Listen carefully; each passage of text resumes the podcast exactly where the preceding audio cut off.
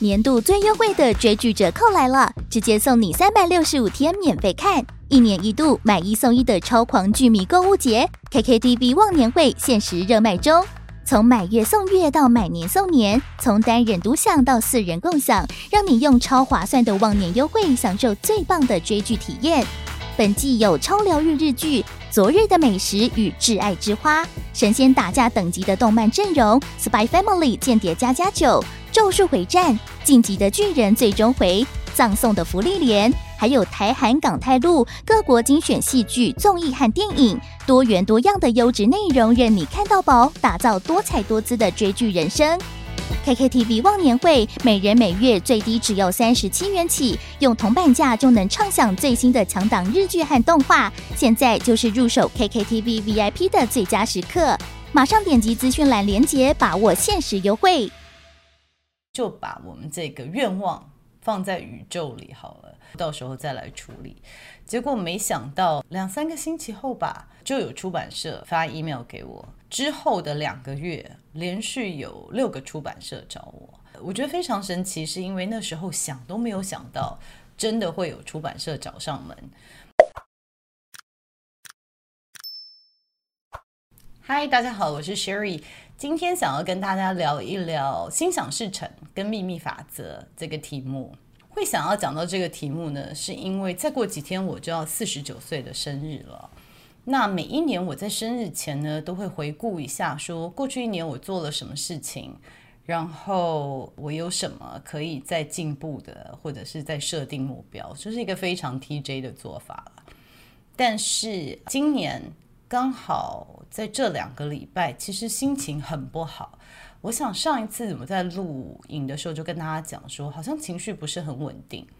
那这一次的情绪不是很稳定的原因呢，是跟工作相关的。但是我在这里不太能够多说什么，因为这个不光只有我，还有呃组织里面一些其他的人，所以我不太好分享。但是不管怎么样，我觉得因为碰到了沟通上面的困难，所以马上我的这个 default mode 就是我很容易就开始看不到自己的价值，对自己的存在在组织里面，或者是说对自己的贡献产生疑问。通常在这个时候呢，我就会走入一个低潮。其实我现在跟大家讲，是我已经分析完。后的结果就是一开始我其实会走入低潮，然后不太晓得为什么，然后每天起来就是没有什么力气，或者是没有什么心情多做一些什么，就是把该做的做完，然后其实心情就很闷，其实什么都不想做，然后就是看看 YouTube 啊，有时候这边翻翻书啊，就是有点静不太下来，可是又没有办法专注在工作上面啊。其实这不是第一次我有经历过这样子的感受。有看过 ENTJ 的朋友们就知道说，我讲 ESTJ 跟 ENTJ 的潜意识就是我们的自我情感连接。有的时候情绪来了，不知道为什么，然后也不太想去看它。那这一次呢，我大概这次我有努力的静下来去看它，但看到了以后是一回事哦，那要怎么克服又是另外一回事了。所以，通常来找我做 coaching 的人，还有我自己可以自我 coaching 的人，就是说，回顾一下去年或者是这几年，其实我已经做了过了多少事情啊？因为我的问题是看不到自己的价值嘛，或者是觉得我做的东西不够好，因为这样子的心情，所以就回顾了一下去年到底我完成了些什么事情，然后从这里。用逻辑来看，说，诶，其实我真的有做事情，我不是就闲在那边只看 BTS。那其实，在这个过程中，我就忽然发现了一件事，就是说，去年其实当我无所求的时候，因为那时候疫情期间，然后其实我对于事业或者是终于走到一个人生的阶段，好像没有特别要冲事业，或者是没有特定的目标啊，然后也很想多了解我的阴暗面，多了解我的潜意识。然后多跟我的 FP 的那一面相处，所以去年其实我还蛮悠闲的，应该是蛮蛮 relax，我的心情没有那么强迫症，没有那么就是目标导向了。那我记得，呃，今年过农历年前，我跟我一个认识的好友，然后他是一个经纪人，他就跟我提到说，你的 YouTube 这样子订阅率大概不到一万人吧，大概一万人左右。这位朋友呢就跟我讲说，如果要继续发展的话，你应该先写一本书。你写了书了以后呢，其实这个议题就会浮出台面，然后你就可以多讲一些你想讲的事情。然后我回来就跟我们的小编讲说，哎。他建议我写一本书，哎，可是那时候我们两个就有点慌张，说我们其实不认识任何出版社。那我就说好啊，那没关系，就把我们这个愿望放在宇宙里好了，把它放在 Vision Board 上面，就想说到时候再来处理。结果没想到两三个星期后吧，就有出版社发 email 给我。之后的两个月，连续有六个出版社找我，我觉得非常神奇，是因为那时候想都没有想到。真的会有出版社找上门，只是随口许了一个愿，就说好就没关系，就是放在宇宙吧。那我觉得那个是第一次，然后第二次就是上了小 S 的节目，就是我记得我就是有一天小编就打电话给我，非常的激动，我说你知道我现在正要看阿妹的演唱会了，你怎么会现在打来？他就跟我讲说：“Oh my God, Oh my God，就是小 S 的节目有请你要去讨论 MBTI。那这个愿不是我许的。那后来我们的小编告诉我说，其实是他心里默默的许的。他希望我可以上电视，所以他也觉得很神奇，也是心想事成啊。然后其实今年一整年都有这些我觉得蛮神奇的事情发生，就是我心里才在想什么，然后它就实现了。”或者是我其实想都没想到，它就发生了。那另外一个最近发生我觉得很神奇的事情，就是我有一次在外面走的时候，我就看到了一些名牌的衣服哦，然后我就心想说：哇，好久没有穿这么贵的衣服了。如果呢，我没有生三个小孩，学费这么贵的话，也许我还可以穿这些。有牌子的衣服，然后我其实就这么想，你想说，哎，不知道什么时候有这个机会可以穿这样子的衣服。然后接下来神奇的是，我就是在跳舞教室碰到了 Vogue 的主编，然后他跟我讲说，他刚好正在找我。接着就是，哎，说十一月的刊号想要采访我，当然这是我想都不敢想的梦想，结果居然成真了。然后我去拍摄的过程也真的穿了名牌衣服，所以我就觉得真的真的蛮神奇的。所以最近呢，发生这些这么神奇的事情，我就领悟到说，哇，秘密法则原来是这样使用的。那其实《The Secret》就是《秘密法则》这本书呢，我十几年前就看过了。那个时候我第一次创业。然后有几次缴不出薪水来啊，所以其实那时候经济压力非常大，那常常要去跟我的父亲借钱。那那个时候呢，就听说有《秘密法则》这本书。其实《秘密法则》这本书讲的就是心想事成，就是你诚心的许愿，比如说我现在希望我下一个月可以赚多少钱，想得越细越好哦。比如说我下个月希望可以赚个十万。好像把这个十万块的支票都印出来啊，好像这是老天爷给你的，就是实际的相信他，然后下个月你就会赚到十万。然后就很多人呢表示说，哎，因为看了《秘密法则》这本书，那实际上他们许的愿也都实现了。那那个时候呢，我就是依照书里面的说法，我也尝试了，可是那十万块都没有来。然后我一直还是不停的在借钱啊，就是金钱压力很大。然后我后来就觉得这根本不准，为什么有这么多人就是相信秘密法则？It doesn't work，我一点都没有感受到，反而我觉得我更放弃人生，就是放弃许愿这件事情，因为它完全不会实现了。那后来的这十几年，我陆陆续续的情绪就是也跟大家分享了，其实有有几次就是应该是有。到忧郁症的状态啊，那在这这个过程中，其实我自己就找了很多灵性的老师啊、心理咨商啊，其实那时候在台湾好像没有找心理咨商，是到美国以后才去找，就是我会找一些灵性的老师的影片或者是书来看呢。那其中一个我看到的就是 Abraham Hicks。Abraham Hicks 这个人呢，他之前有上过美国欧普拉的 talk show。他的背景其实听起来就是有一点玄，就是说他其实讲话的女人叫做 Esther。那 Esther 呢，也是追求心灵成长，然后有一天他就通了这个灵了，这个灵就叫自己叫做 Abraham。那 Abraham 呢，其实他跨宗教的，他其实带来的一些是智慧的话，所以一开始我听的时候，我就觉得，哎呀，这个好奇怪哦。但是我听久了以后，就说你不去多想，它到底是什么灵啊，或者什么，就是你把它当成一个人生老师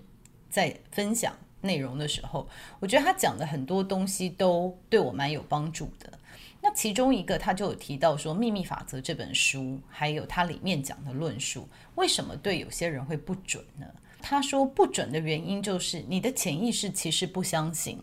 你潜意识其实无法相信你下一个月可以忽然赚十万块钱，所以反而你心里的排斥的能量更多。你的潜意识在想说，怎么可能？你并不是打从心里真正的认为这件事情会发生呢。那他就说，许愿的时候呢，或者是所谓叫走到心想事成这一步，其实你要放开心胸，就是你要信赖，不管你有没有宗教信仰也好，就是你要信赖这个世界是支持你的，总有一天都可以得到你们想要的东西了。就是对宇宙有这样子的信任，然后就许了愿以后，就不要再去想它，就放手，因为你不知道宇宙会用什么样子的方式把你要的东西给你啊。也许在等待的过程中，你自己的愿望也改变了，但是最重要的就是你许了愿以后，不要再潜意识排斥它，觉得怎么可能这种事情绝对不可能。那我理解了他的论述。后面的几年，偶尔会有这样的状况发生，就是我想了一个什么事情，比较无关紧要，说，哎，好久没有跟某某朋友见到面了，还蛮想念他的。那其实只是一个念头，然后隔两天可能在路上就碰到这个朋友，或者是隔几天这个朋友就打来了。所以像这样子的巧合，其实过去几年都有发生过，我相信很多朋友应该都有经历过，但是。这一年真的是非常神奇，就是我发现我放下自己原本的人设，然后真正想要多了解自己，然后不给自己太多无谓的压力，卸掉我所有觉得的应该的时候哦，我发现我许的愿真的很快就会实现。那原因也是这些愿望，我其实没有设定一个时间的目标。然后我也只是觉得有很好，没有也就算了。就是如果有写书的机会不错，没有也 OK。如果有朝一日可以再穿就是全身名牌被人家打扮不错，但是没有，嗯，It's fine。然后所以我发现说，哎，当我没有一些很多的情绪或者是欲望放在这里，只是浅浅的许个愿的时候，这些都会实现。那我发现这个也包含 Cure Joy 哦，Cure Joy 这个是是这样子，就是说我其实，在去年还也是在过农历年前，我心里在想说，哎，我都到这个年纪了，我其实想做一些比较有意义的事情。那第二个条件是我希望这个做的事情是跨国际的机构啊，因为我其实还蛮喜欢当担任就是中西文化的桥梁。第三个就是说，我希望这个机构可以让我跟各种不同种族的人工作。那最重要的是要符合我现在的核心价值，然后让我觉得是值得的，可以帮助我自己家人的。其实我就想，但是想了这么多条件，其实就觉得，嗯，去哪里找这样子的公司啊？我现在也没有力气，就是真的再重新创一个业。结果真的就是几个月后。呃，我的 partner 从美国就来找上我了，就告诉我说他已经有一个这样的机构了，然后他其实在找共同创办人。那所以我也觉得这个是很神奇，因为我其实许了一个很荒谬的愿，就是我坐在台湾想说我要参与一个国际机构，然后我希望可以主导这个机构，然后我希望是一个跨国的，然后我希望是一个够规模的，然后 Cure Joy 就发生了。所以今年其实发生很多非常神奇的事情，我我好像终于领悟到说，当你有一个念头，然后你就是看到它。然后就把它丢到宇宙，说：“好吧，有朝一日我相信它会发生。”然后不太执着在上面，就是信赖它可能会发生。那好像因缘际会，这些就会发生了。所以我今天要分享的呢，其实跟 ENTJ 或者是 ESTJ 或者是所有 TJ 的特质是有一点点相反的。因为我觉得我们 TJ 的人就是非常喜欢设定一个目标，然后想得越详细越好，然后 break it down 一个 step by step，我什么时候做什么事情可以达到那个目标。那我发现就是这个做法不是不好，而是说有的时候我们太执着、太 focus 在那上面的时候，我们没有看到其他的可能性。就是，也许这个目标真正不是我们要的，也许这个目标只是我们想要因应社会上面的要求而去设定的。我们没有花很多时间来看这个目标跟我们的核心价值的连接在哪里。所以拉回来说，为什么今天录这一集呢？就是说，我记得去年生日的时候就有提出，我希望我可以多开发一些我的 FB 的倾向，就是。我可以多了解什么事情对我是有意义。我希望多跟我的情绪有连接。我希望了解我的情绪，我的生气，我的眼泪到底在告诉我什么。所以那其实是去年我要设定的一个目标。所以我整个去年其实都还蛮 chill 的。然后因为这样子，好多神奇的事情就发生了，为我觉得非常不可思议啊、哦。那再拉回来讲到一开始说我的情绪蛮低落的，因为我又再度陷入，就是说质疑自己的执行能力，质疑自己的价值啊，一直在那卡在那个情绪的漩涡里面出不来，两个星期。那其实我就回想，就是说，诶。这就是我太执着在一件事情上面，我太执着在一个某项目标的时候，当它没有达到我预期的效果，或者是达到我的期待的时候，其实我第一个反应就是非常自责，然后第二个就是怀疑自己的价值。所以刚好碰到快要生日，就说在回顾去年的时候，发现说，哎，真的放轻松，人生真的放轻松。就是还是继续努力，但是针对目标放轻松，其实事情就会很自然、很顺的发生。当你很执着、很期待，就说它一定要发生的，跟我的想象，然后当那件事情没有发生的时候，那个落差其实感觉真的是很不好。其实我今天在录这一集的时候，我有一点点挣扎，因为我希望大家不是误解说不要去设定目标这件事情，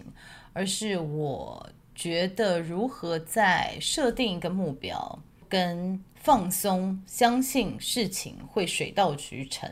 这两个中间找到一个平衡呢？我都已经快要五十岁，快半百，我才。慢慢的，好像抓到这中间的秘诀，我大概晓得怎么去平衡，真的是 TJ 的做法，设定目标跟怎么样是比较放松，让事情发生啊。